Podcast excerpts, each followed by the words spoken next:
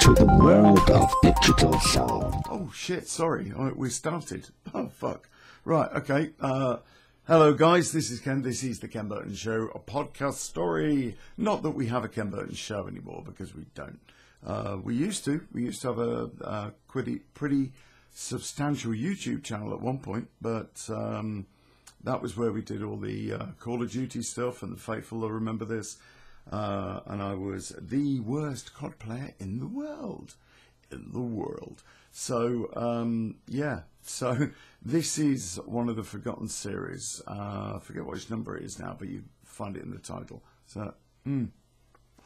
for those of you listening to this on audio only, and it is uh, like a two pronged attack thing going on here, because I've got like the uh, video which is on the YouTube channel, which is Ken Burton UK. I've gone dry all of a sudden. Let me just take a partake of a little beer.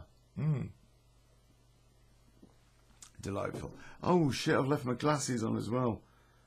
I don't. I just realised I left my glasses on. I look like such an old fart now. I'm going to take them off. Okay, there. Now I just look like I've got bags under my eyes. Right. So there, it's a two pronged thing going on here. So uh, if you're listening to this on iTunes or Spotify or Podbean or anywhere else that it's been ripped off and re-uploaded somewhere, uh, there is a video version on my YouTube channel. Okay, and if you want to make any comments, and comments are welcome, and I do read them all, then please go to the YouTube channel and leave a comment there. If you care to subscribe to the YouTube channel, that would be absolutely brilliant because I am trying to get to a thousand subscribers. Uh, now I know that's relatively easy these days. You just pay some guy 50 quid and they do it for you. But I don't really want to do it that way. I'd like to do it the legit way. And the podcasts, they get about a thousand downloads a week uh, from the various sources. And um, that's the reason why I do them really, is because I get a thousand people actually listening to these things, and um, I'm quite pleased with that. I'm, I'm, you know, it's my inspiration to carry on doing them. But if we were on YouTube with a thousand subscribers, I might be able to make some cash. Yeah, there you go. So anyway, um, let's uh, kick off with this one. So, bit of a disclaimer, as always. Um, any all parts of this podcast story may or may not be true. It is up to you, the listener, to decide whether or not you think it is or isn't, and leave a comment in the comment section on the YouTube channel. Uh, that's three times I've now mentioned the YouTube channel. Look at that. I'm surprised I haven't got a lower third. I should have a lower third, shouldn't I? Uh, please subscribe to YouTube. Oh no, because the audio guys wouldn't hear that, and that's where most of the listeners come from. Ah! Right, okay. Um, my voice is uh, a little bit croaky, I'm afraid. Now, uh, those of you who follow these podcast stories will know that I've been relatively ill since Christmas, and uh, my voice isn't great. As a salesman, that's a bit of a handicap. You know what I mean? I mean, it, you know, um, yes, Mr. and Mrs. Smith, uh, I'd be delighted to sell you a car. And then you end up sound, sounding like Herman Munster. You know, it's like just comes across very, very deep and very throaty. And oh God, I sounded like Boris Johnson. Jesus, that was a brilliant Boris Johnson impression. If you're American, you don't know who Boris Johnson is. He is the maddest fucker of a politician ever. Um, the guy, the oh, he's just mad. One example, right? He went to China, and he tried to tell the Chinese that ping pong or table tennis, as we call it, was invented by by English people uh, in some early century or whatever. But back in those days, it was called whiff waff. Yeah, honestly. um, so this is what we have to put up with in the UK. We've got Boris, but you've got Trump. You've got Trump. I actually, I don't know. d- Do I? I don't like a lot of the things he does, but I understand it. You know, I understand where he's coming from. And when he when he says um, America is full, we can't take all of these illegal immigrants because we're taking jobs out of the mouths of American people. And you think, well, that's fair enough, you know. If there is a humanitarian crisis, then yeah, they're going to take asylum seekers. But uh, economic migrants, people just doing it for the money, um, you can understand why he wants to build a wall and stop them. We've got the same situation in the UK. We've got this whole situation going on with Brexit, which I know is a complete fucking joke. And worldwide, this is a joke. I mean, I, I speak to people, uh, friends of mine from America, quite a bit. And, um, you know, what I hear a lot is, hey, hey, uh, hey, buddy, what's what's going on with this uh, fucking Brexit shit? You know, um, what are you? Are you? Uh, all of your politicians don't represent you. Excuse me. I knew that'd do my throat. Um, and you're right. They don't. They don't. We voted in this country to leave the EU. We don't want any more migrants coming in uh, for economic reasons because it's killing us. It is killing us. And uh, I'm going to talk a little bit about Brexit, actually. So skip forward 10 minutes if you don't want to hear it. Um, Brexit in the UK, I voted to leave. And there was a very good reason why I did that. And it's not for the uh, business to business or the Irish backstop or anything like that. I'll tell you why I voted Brexit. Um, I live in a, a, small town in the middle of the country, slightly to the east.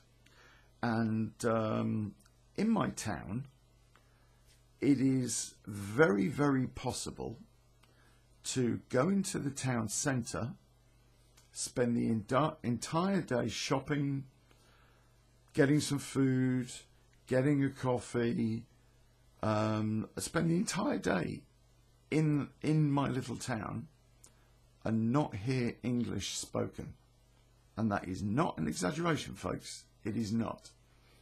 If you try to get an appointment at your local GP, and we have this National Health uh, Service, service, I was putting fingers up there, um, in the UK as well. And the National Health Service is a brilliant concept and it's free. And so lots and lots of people come from Eastern Europe since Tony Blair opened the floodgates and they need hip operations and they've got cancer and they need treatment.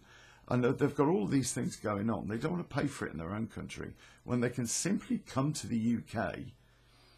They can walk into any hospital, any GP surgery, and say, Hello, my name is uh, Slavich, and uh, they will be treated for free.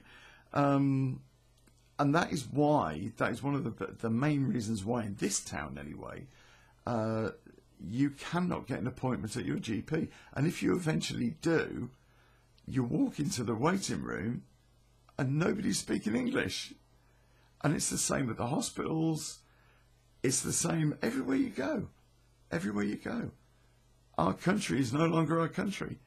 You know, when English becomes a second language, I think it's time to worry. And likewise in America, if if US English became a second language in Los Angeles, for instance, um, and everybody spoke Hispanic or whatever, um, I think you guys would soon kick up about it, and you'd be going, "Yeah, make America great again, yeah," and uh, you'd you'd vote Trump in for another term you know, I'm absolutely sure of it. All right, let me just take a drink. I do this a lot for you audio folks as well. Sorry. I do take breaks. I'll take a drink. Hold on. Mmm. Bud Light. Look at that. American beer. Yeah. Um, so the the other reason why I voted Brexit, I was um, quite happily earning forty five thousand pounds a year, more than that, uh, with bonuses, and I had a company car, had a good job. I was in charge of a department, and I got made redundant. And uh, that's when I went to America, by the way, when I got made redundant. Um, but I applied for every IT job within 30 miles of my town. And there were many. There were many. 15 years IT experience of managing, building, running teams, running a help desk. five years of IT project management where I delivered some massive projects, um, huge amounts of money, all on time, all on budget. I thought I was untouchable and very employable. But apparently, when you apply for a job in this country, uh, you're at the back of a queue of 50 Eastern Europeans that have also applied for the job, only they've all got degrees, sometimes multiple degrees. Degrees in computer science, degrees in project management. They've got Prince 2 qualifications, they've got ITIL qualifications. Um, and you get filtered out. If you haven't got a degree, you're filtered out. Okay.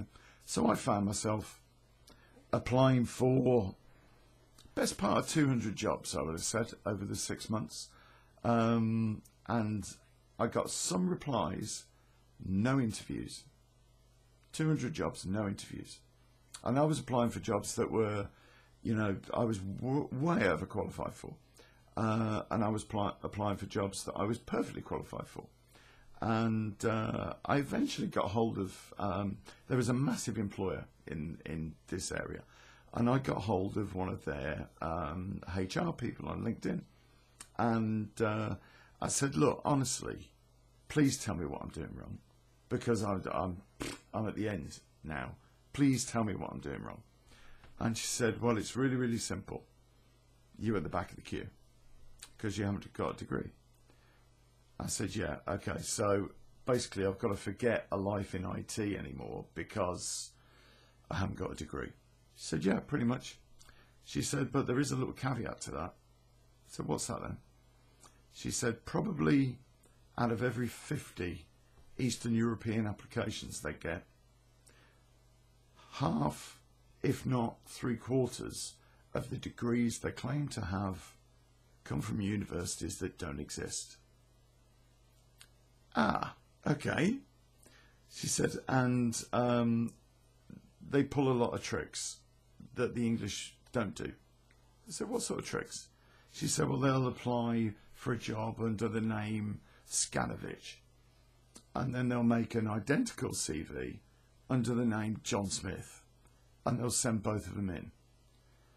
If John Smith gets offered an interview and Ivanovich doesn't, they will sue them for discrimination. Yeah, seriously. The tricks they've been fucking pulling. Anyway, so that was my primary reasons for voting Brexit. I have no issue whatsoever in uh, some third world country having some mega disaster and or it's a war torn wherever it is and we need to take in refugees. I've got no problem with that at all. But economic migrants have fucked this country big time. They just have. And that was why I voted to leave. And that is why I will continue to vote to leave. And now, none of the party, the people voted to leave. The politicians voted to stay. And the politicians have fucked this up deliberately, in my view, so that we have to have another referendum or we we leave with a Brexit light where we're really still in the European Union, only we're still paying for it. We just don't have a say in what goes on. Um, so we've got all of these things going on. Personally, I have joined, seriously, I have joined the Brexit Party. I know. Uh, I was a UKIP supporter as well um, until UKIP became completely racist, just completely racist. And Nigel left and then Nigel has started this party to try and get us out of shit. Well, that's great, and I'm really, really appreciative of that. And there are some really good people standing, and I, I urge everybody in the UK, for if not for your future, you might be in a secure job, but your kids might not be. You might find yourself getting redundant and being at the end of a queue of 50 fucking Eastern Europeans. Well, I tell you what, guys, it's not nice, it's not clever I am still not working in IT. And because it's been five years now since this happened, eight years, um, my IT skill is outdated. So I that was why I kind of went into doing what I did with Machinima and worked in America. And then when I left that, I um, became a car salesman because it is literally the only job in the UK where Eastern Europeans are not welcome. People do not like buying cars from Eastern Europeans. They just don't. And it's an industry thing. There are Eastern European car salesmen, but they tend to work at the lower end places, the lower end garages, car supermarkets. I work for a very prestigious company, um, but that's what I do for a living now. I sell cars because that is the only way that I could get back into employment, apart from taking a minimum wage job, moving boxes, and standing around a bunch of Eastern Europeans all day, which I didn't want to do. Another drink. Mm. Right, so that's why I voted Brexit. And welcome back. Uh, so, um, yeah, it's, it's a difficult one, really. We, we live in really weird times at the moment. Um, and I fear for the life of other people in my situation. The suicide rate, by the way, in the UK for over 50s is the worst in Europe. It is the worst in the UK. The over 50s demographic kill themselves more often than younger people or people younger. And I can understand that because there is a sense of despair. When you get to 50, you're meant to have made it. You're meant to be gearing down, really. You know, getting ready for your retirement. Money's going in the bank every month. Um, your bills getting paid. Your mortgage should be pretty low by then. Fucking no chance. No chance. Not in May's Britain. Doesn't work like that. Okay, so um, let's move on to the podcast story because that's why you tuned in, let's face it. Um, but you guys in America, please do keep laughing. Keep laughing at our politicians. I'm, I'm absolutely sure we'll get another election. Most of them won't get back in. They won't. Because they've just fucked us. Mm. Okay, so um, where did this podcast story come from? It was partly a conversation, and it was partly watching something on TV. I had a conversation at work, and uh, it was with a guy. He was buying a car, and he said, uh, and this this happens very rarely. I mean, I'm not bigging myself up. It happens very rarely. He said, "Can I take your business card?" And I went, "Yeah, of course, can." And he went, "Fucking knew it. You used to be Ken Burton." Yeah, I used to be Ken Burton. Um, still am actually.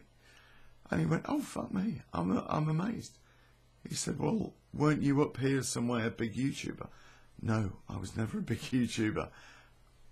Half a million subscribers, somewhere near there. Um, but most of them followed me because I was able to give them partnerships for Machinima. That's that's where my viewer base came from.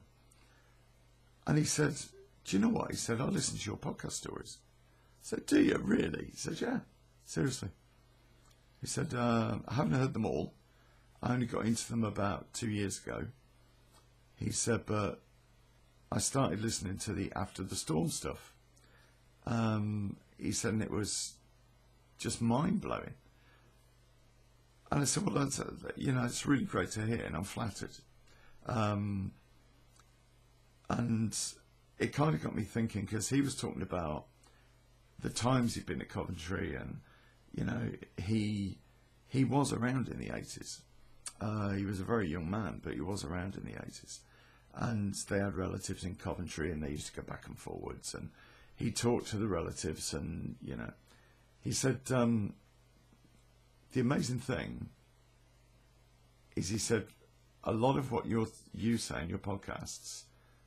Um, I remember stories coming from my family very similar back in the day. And I said to him, whereabouts in Coventry were your family? And he told me, and I was like, fucking hell, what's what's the surname of the family? And he told me, and I went, fuck me. I probably know about 10 members of your family. And uh, we got chatting away anyway. And uh, he said um, one particular member of his family, uh, he said he talks all the time about 80s Coventry. And um, he said his name. And I, in, for the sake of this story, I'm going to call him Adam. Um, now, I knew Adam really well, really well and through really stupid circumstances as well. I, I would, a girl that used to hang around with us, um, her brother was living in a bedsit and he got kicked out. There was all sorts of shenanigans going on, and you know, he ended up getting kicked out. So uh, she said, "Can he have your spare room for a couple of days?" yeah, a couple of days turned into six months uh, before he eventually left. And he was a really good guy, Adam, though. He was really funny. He was really useful. I mean, he, he used to clean the flat uh, for a start, which was nice. He'd wash up, which was nice. He actually put things in the fridge apart from alcohol. Yeah, that was a bit of an awakening for me. I didn't realise fridges could do other things um, alcohol and ice. Honestly, you open my fridge back in the flat, open the fridge door, a fuckload of ice comes out, falls on the floor, and a load of bottles of beer, different types of beer, and um, we'd have the odd bottle of wine, and a few bottles of champagne, and a couple of other things. God dear. And never any food. Never. Ever. We had crisps. but that was all we had. Food wise, we had crisps and that was it. Okay, so Adam lived with me for about six months. Okay, um, a guy. This story involves another guy uh, who um, I've talked about a lot. Mike, one of the boys, one of the boys, one of the top boys. Um, he he. Oh God, how to describe him? He was a big lad but um, you you don't really see it. He he was muscly more than he was fat. Um, he worked out a lot, and it it would be quite often it would be the case that you know I I had set of weights in my flat, and um, we'd do silly drinking games like who can hold the dumbbell out straight for longest. He would always win always. He was just, he was that sort of guy. Um, this story involves another guy whose name is Spud. Yeah, Spud. Spud is a slang term for potato in the UK. Um, and why do we call him Spud? Because he had a head like a potato. I know it's it was a different time, and uh, he hung out, Spud hung out with us a lot. Um, came on the odd job with us. Spud had a proper job, but there you go. And uh, Drew. Um, Drew was a mechanic, bloody good mechanic. We did a lot of work for the garage that um, he worked at. Um, he was he was good at what he did. Great guy. Drank with us. Real ladies man. Huge ladies man. We used to say that he could snap knicker elastic at 50 paces. Well, I tell you, he could. He just could. I mean, uh, you know, he'd only have to. He's one of these guys, you know. He'd walk into a room, smile at a girl, and you just know that's it. He's got a, you know. He never failed. Never failed. Unlike me. All right, love. Can I get you a drink? No, fuck off. All right, all right. Okay. he never got any of that. Never. So, um, primarily that's uh, kind of what the story, the characters of, of this particular podcast story, all those names have been changed except for Spud. Genuinely, that is what we called him. And I genuinely do not know what his real name was. I cannot remember. He had one, but I can't remember what it was. Okay. So let me describe the scene.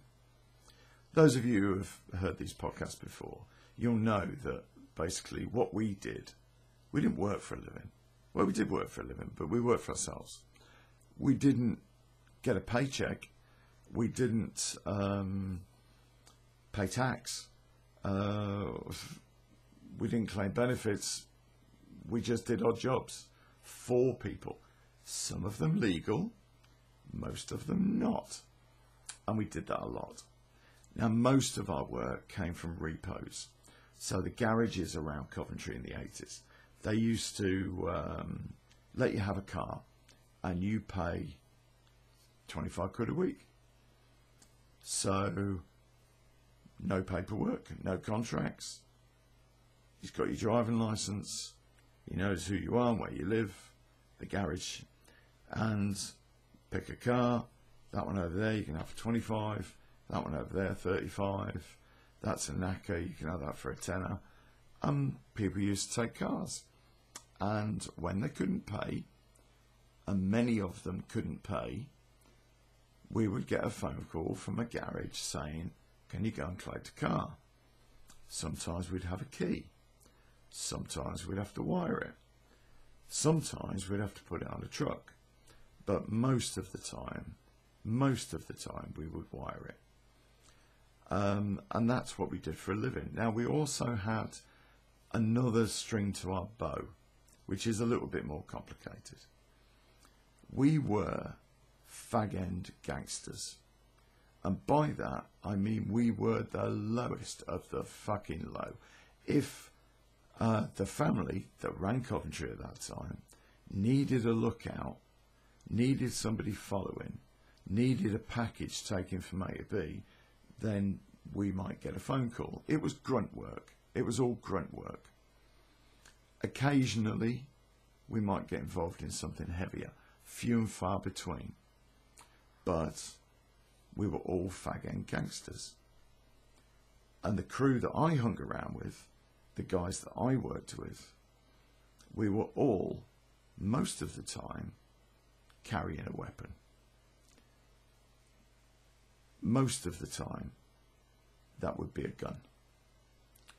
So this is what it was. This is who we were.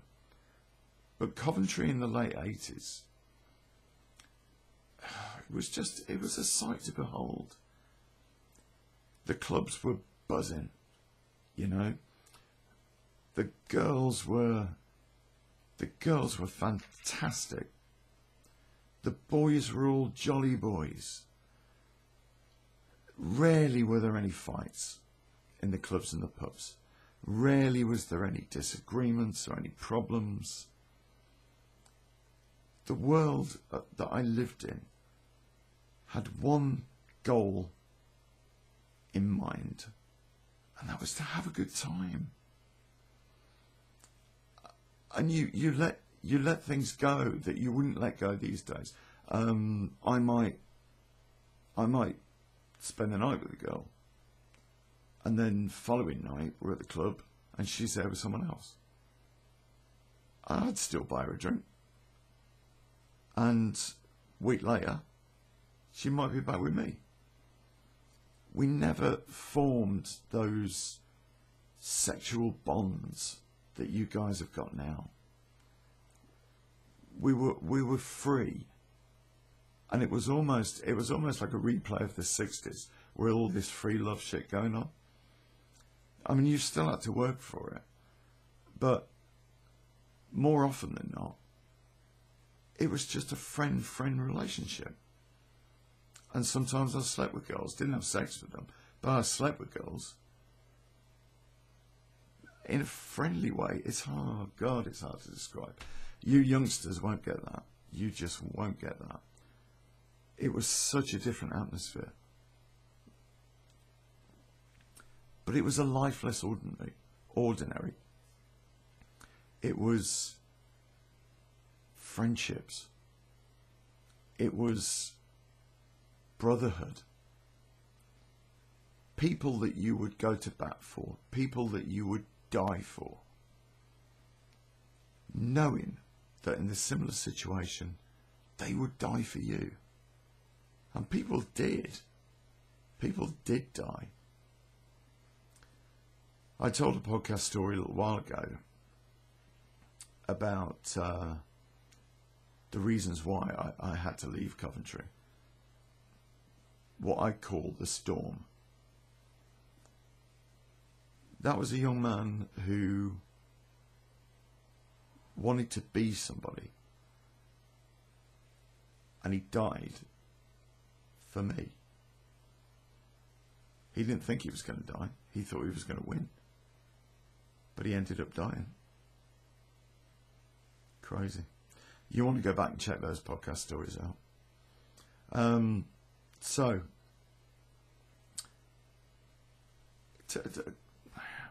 there is another side to Coventry, of course. We're not, not everybody was, you know, go down the park on a Sunday afternoon and throw a frisbee around.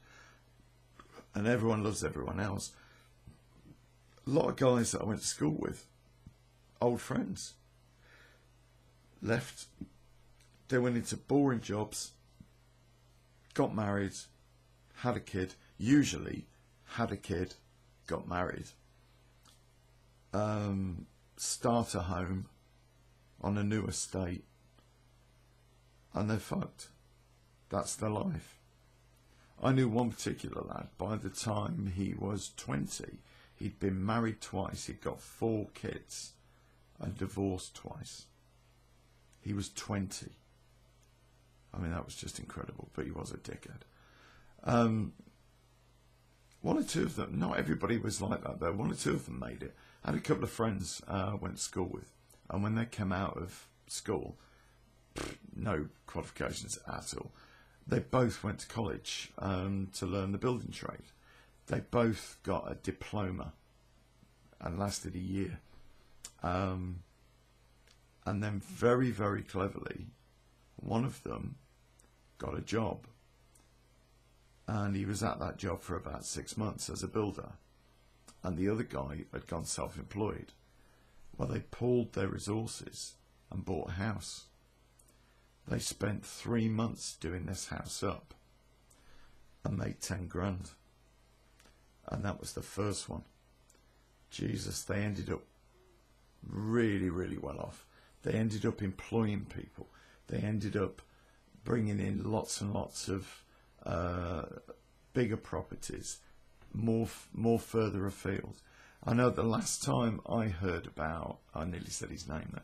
Last time I heard about him, um, he was living in a two million pound house, um, married, kids, and he basically got this little empire of rented properties. And he was raking it in, and I'm sure now, nowadays, where rents are higher than mortgages, to the extent where you know, you can barely afford to rent a place. He must be raking it in now. God. Mind you, he's probably my age, so, well, he, he is my age, so he's probably retired. So, uh, good luck to you, Carl. Oh, fucking, he said his name now. Shit. Okay, they probably won't work out who he is from that. right, so, that was Coventry. Do you know there's one aspect of that I've left out? Most of the people that I left school with ended up inside. Most. When I think about my last year of school and the people that were there, out of the probably 45 of us, because there were 45 of us. Half of them, a little more than half of them were girls. So I'd say probably 20 were boys. I reckon 10 ended up in jail. I reckon. Yeah. Sad thing. Anyway, um, right, so move with the podcast story. So, um, an old friend who was at that time working for the family he was doing uh, various things, mainly out of town stuff. And I never really, I'd see him very, very rarely at a function. But he used to be a friend when he was at school. And we used to smoke together, drink together, together in the group anyway.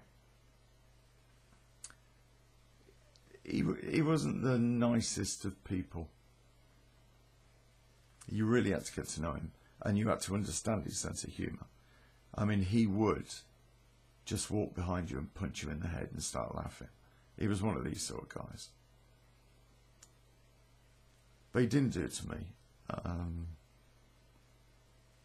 and I kind of I know, let things slide a bit, I guess.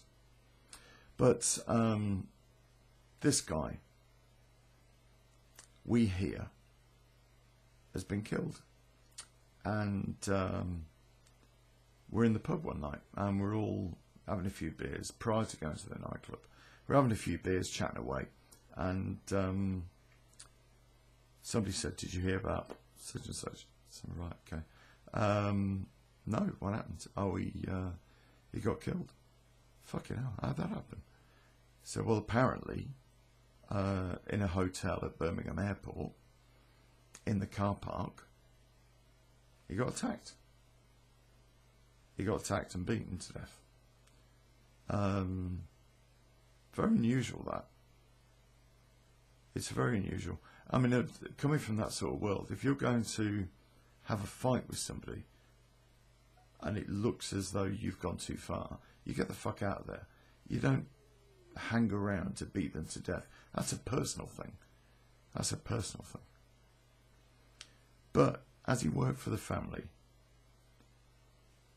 we all were talking amongst ourselves and we said, well, you know what the next thing is, don't you? Yeah. They're going to want this guy found. Or whoever did it. Or guys. Or guys and girls. Whoever was involved in this. The family's going to want them found. Because it sends a message. And maybe, I mean, the, the, him being kicked to death as he was, maybe that was because he worked for the family, and the family wouldn't have taken that risk of not retaliating. And so, fair enough, they put the word out. Um, following day, we heard this. And they want to find whoever did it. Now, the family had major connections in Birmingham, in uh, Nuneaton, in uh, Nottingham, in Northampton, all around the place. They have major connections. And three weeks went past, and not a fucking dicky bird did we hear. So, next stage, they offer a reward. There's money in it. So now we want whoever did it, his friends, to claim the reward and turn him in. That's the idea. And sure enough, information came thick and fast. Um, loads of people, loads of people trying to claim it. You know, the druggies and the the alcoholics and those that needed the money. They're, they're saying, "Oh yeah, yeah, I know did it. It was such and such." Well, one name came in. Uh, a number of times. And so the family took it seriously. And um, this guy lived on the outskirts of Solihull, um, which is kind of posh end of Birmingham. Now they'd gone to this guy's house, and he's not there. They'd sat on his house for the day. He didn't turn up. So they put out a instruction and they paid me, my crew, a lot of other people to go and sit on his known haunts. Um, now, for us, we were given an address and told it was the guy's mum's house, and we took it in turns um, on a rota basis. Some people would be there all night. Uh, we'd be there during the day and we did it in a transit van, blacked out windows. and um, we had various ways of seeing out of this van. And um, we sat, we waited, we watched. Now I tell you what, it can get fucking boring. Oh, can't get a cap off that bit. Oh, there we go. It can get fucking boring being sat in a van, even though you know the people really, really well. Especially when somebody decides it's a good idea to have a farting contest, and um, you really you have to get out. You you can't stand it. Well, we were there. Christ, five days. Different transit vans um, all the time. Uh, different coloured transit vans, and we were all swapping transit vans around with each other. Those people that were watching his house or his flat, those that were watching his mum's place, those that were watching. Uh, he had a relative as well in Solihull, and people watching that as well. So we just sat there five days, and it was like shift work. It was like in the morning we take over, and then at night and just say anything, no, nothing, fucking hell. Mm. For you audio people, I've just lit a fag up. Sorry. So, um, day six. Day six comes, and um, we're all sat around, and we're playing cards at this point, taking it in turns to look out the spy hole. And um, somebody says he's there. So Fuck off. He's there. He's just gone down the fucking alleyway down the back towards the back of the house. You sure it's him? Yeah, it's fucking him. Right, okay. So where we go? And uh, two at the front, uh, three of us heading towards the back, and one of us behind the wheel of the van. And we moved the van right in front of his mum's house uh, back doors are ready to be flung open, and uh, away we go. Now I'm in the team that's going around the back, okay, um, and taking him down was so fucking easy. It was just so easy. Uh, somebody put a hood over him and basically held his mouth. Two of us pick him up and we just guide him towards the back of the van. Van doors open, thrown in the back of the van. Uh, tape around his arms, around his back, and uh, we just sitting there. And then we get out of there, and we go to like this industrial estate. Well, we got in touch with the family. Um, and uh, we say we've got him, and uh, it was easy. He's not hurt. He's ready. Where do you want him? Now the family tell us to hold on to him because the police have got wind that the family is, is looking for revenge and they're hunting down this guy and CID are all over the family like a fucking rash. They can't make a move without being followed. And they have ops on the family, okay? And their properties, various properties. Now, the family had a lot within their circle, and the police couldn't watch them all. But they never knew who was being watched at what time. So, what they did was they said, Here's an address, go there, hold him. Okay, we'll be in touch. So we go. It's a flat. Um, well, it's kind of a masonette type thing. And uh, we're there for two days. And we're eating, we're sleeping, we're drinking, and talking to this guy. Now I'm going to call this guy Frank. Now, the problem was, the more we talked to this guy, the more we got convinced that it wasn't him. For a start, he wasn't big enough to do the level of damage that was done. He would have to have been in a complete fucking frenzy to have done that or had help. But we just couldn't. It wasn't right. There was just something not right. Now, after a while, we're convinced he didn't do this. And we have a dilemma. Do we hand him over? Now, Adam and Mike were with us, looking after him. And they want to let him go. Just saying, tell him you fucking escaped. Now, Spud didn't know up from down, so he doesn't really care. Um, and so we kind of think, well, if we let him go, we could be very much in the shit here. My cigarette go out. Fucking hell. So I decide, best course of action, we speak to the family. And we share our concerns. I shared my concerns. And the family don't give a fuck. They really didn't give a fuck. Um, do as you're told. Hold on to him. We'll be in touch. And we're a few days into this by now. Anyway,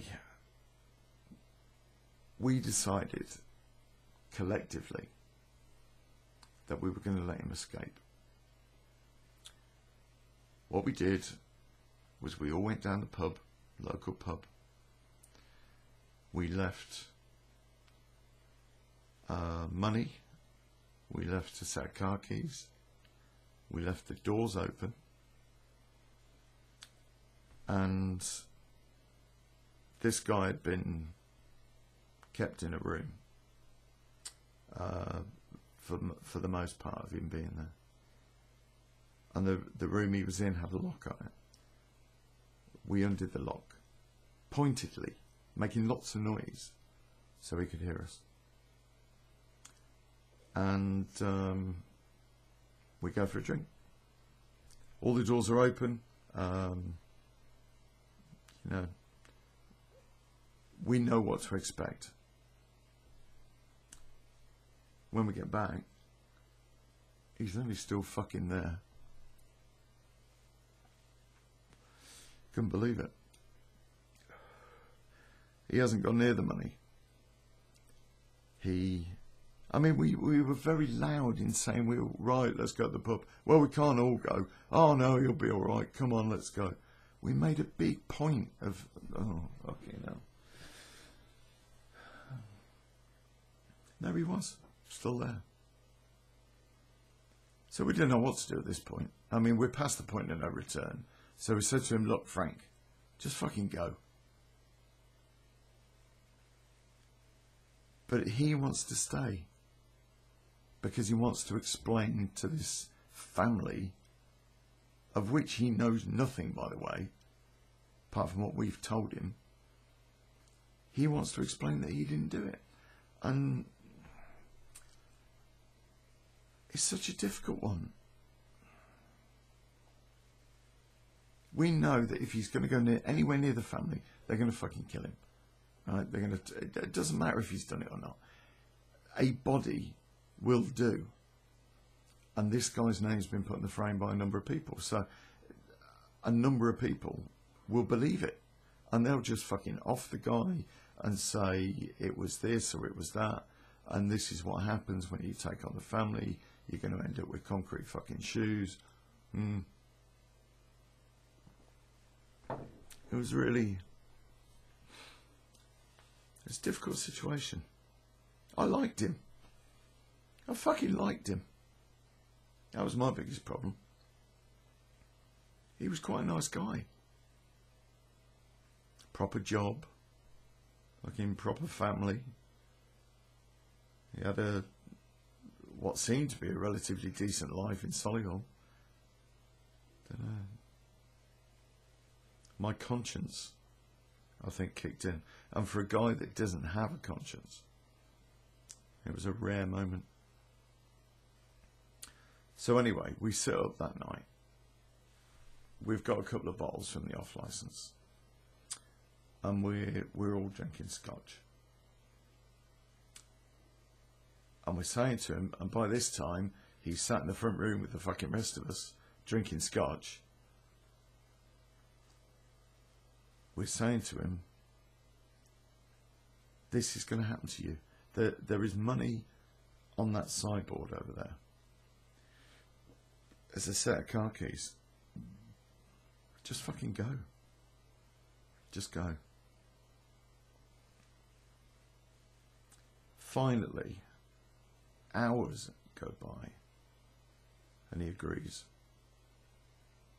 He understands what's going to happen. He understands he's not going to talk himself out of it. And he understands he's not talking to reasonable fucking people. Well, door shut. And uh, we say goodbye to Frank. Away, away he went, and we sat there drinking scotch And then one of us has to call the family.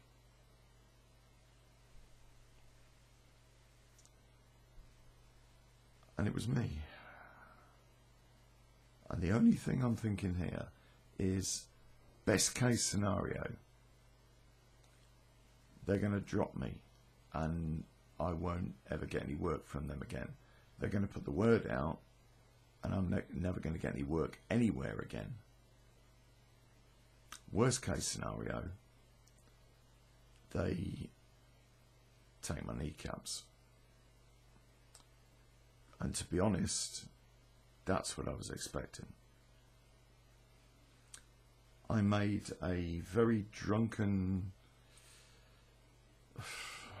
ridiculous call to the guy that we were talking to within the family, the guy that had asked us to do what we were doing.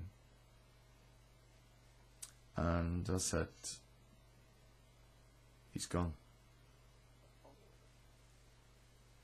I know the, the voice on the phone just went, I see. I said, look, we we were getting bored. We bought some scotch. We fell asleep and he fucked off. You know what can I tell you? And this guy says, I was going to give you a call.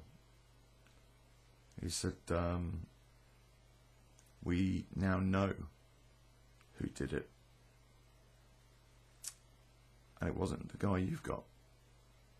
Oh, fucking hell. Thank fuck for that. All the weight of the world was lifted from my shoulders as the guy very politely told me we were going to tell you to let him go, to drop him. And so we slept soundly. Following morning, waking up with hangovers and getting ready to go back to Coventry. Um,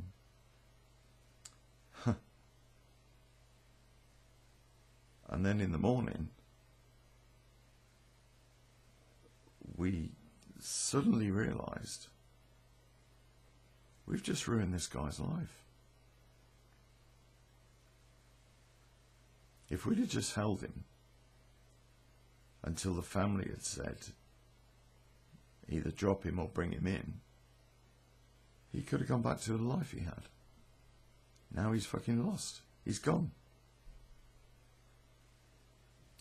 Well, a couple of nights later, after we'd all recovered and we were in the pub, we are all chatting away about this. And we decided to see if we could find him. Well, quite a few of us had contacts, and uh, we certainly put the word out. And weeks weeks went by and we never found him. Um, rumours. We got rumours. Rumours were he got to Scotland, he got family there. Rumours were he'd gone abroad. Um, there was a rumour that he'd um, got aboard a fishing boat, gone to gone to France. There was a lot of rumours, but not a lot we could do about that. We couldn't find him with all of our resources, and we tried and tried and tried. Um,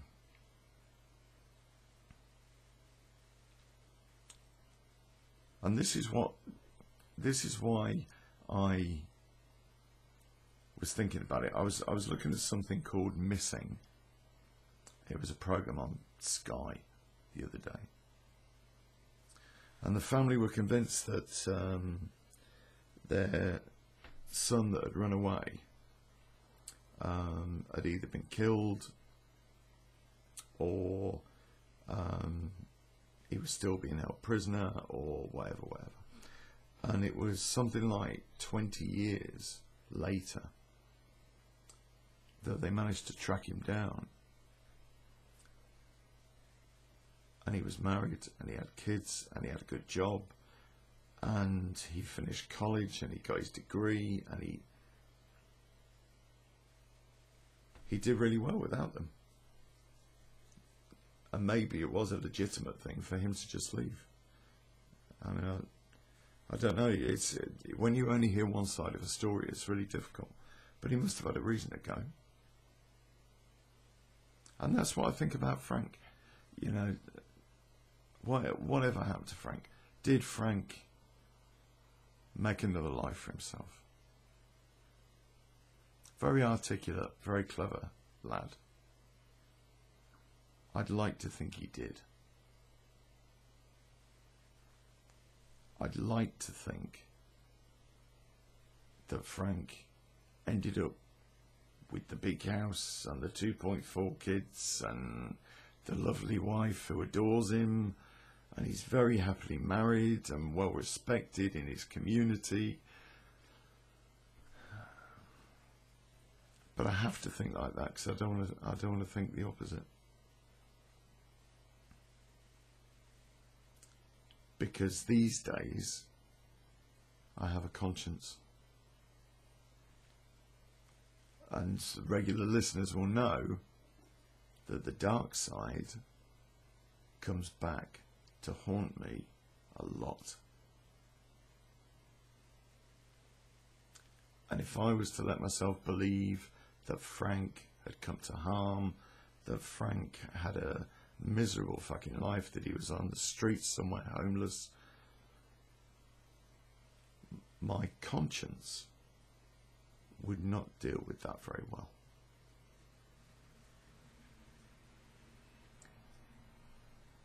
When you try and do good sometimes, and we didn't do a lot of good back then, and it ends up turning bad. It's difficult.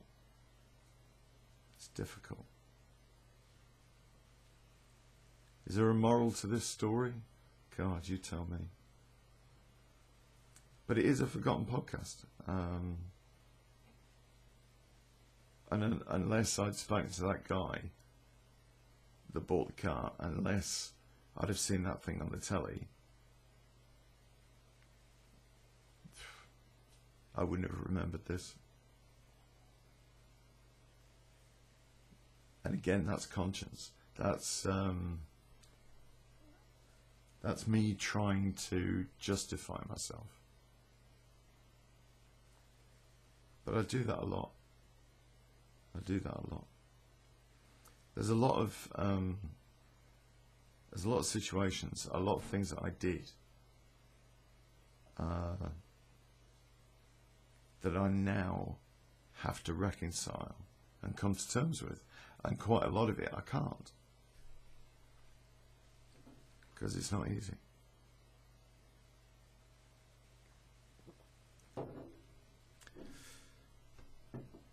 But that's life for you, isn't it? Throws you curveballs and you do your best, but there's always something holding you back, grinding you down. And in my case, that's me. I do hope you've enjoyed this one, guys. Um, like I said, if you could subscribe to the YouTube channel, that would be absolutely fantastic. But um, comments in the comments section would be very welcome. And as always, I will see you on the dark side. You guys take care.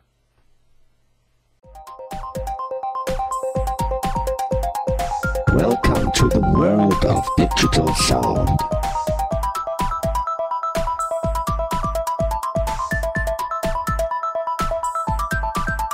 Shutting down all systems.